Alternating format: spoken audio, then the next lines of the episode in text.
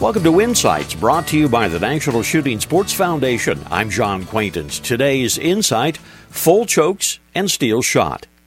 You know, when steel shot was first introduced for migratory bird hunting many years ago, hunters were warned not to use it in shotguns not specifically designed to handle it. Well, what the message really was saying was don't use it in full choked guns. The problem was steel couldn't deform enough to fit through the constricted barrel, and the result was a sometimes bulged barrel. Well, that was bad for ammo makers who had to answer to angry shotgunners. But over the years, the message became garbled, and soon it became accepted that one never used a full choke shotgun. Well, time and technology have marched onward, and the firearms industry has long since developed full choke tubes that will handle steel shot. Of course, full choked tubes deliver the tightest pattern of all, and they do have a legitimate use in wing shooting, especially long distance waterfowling.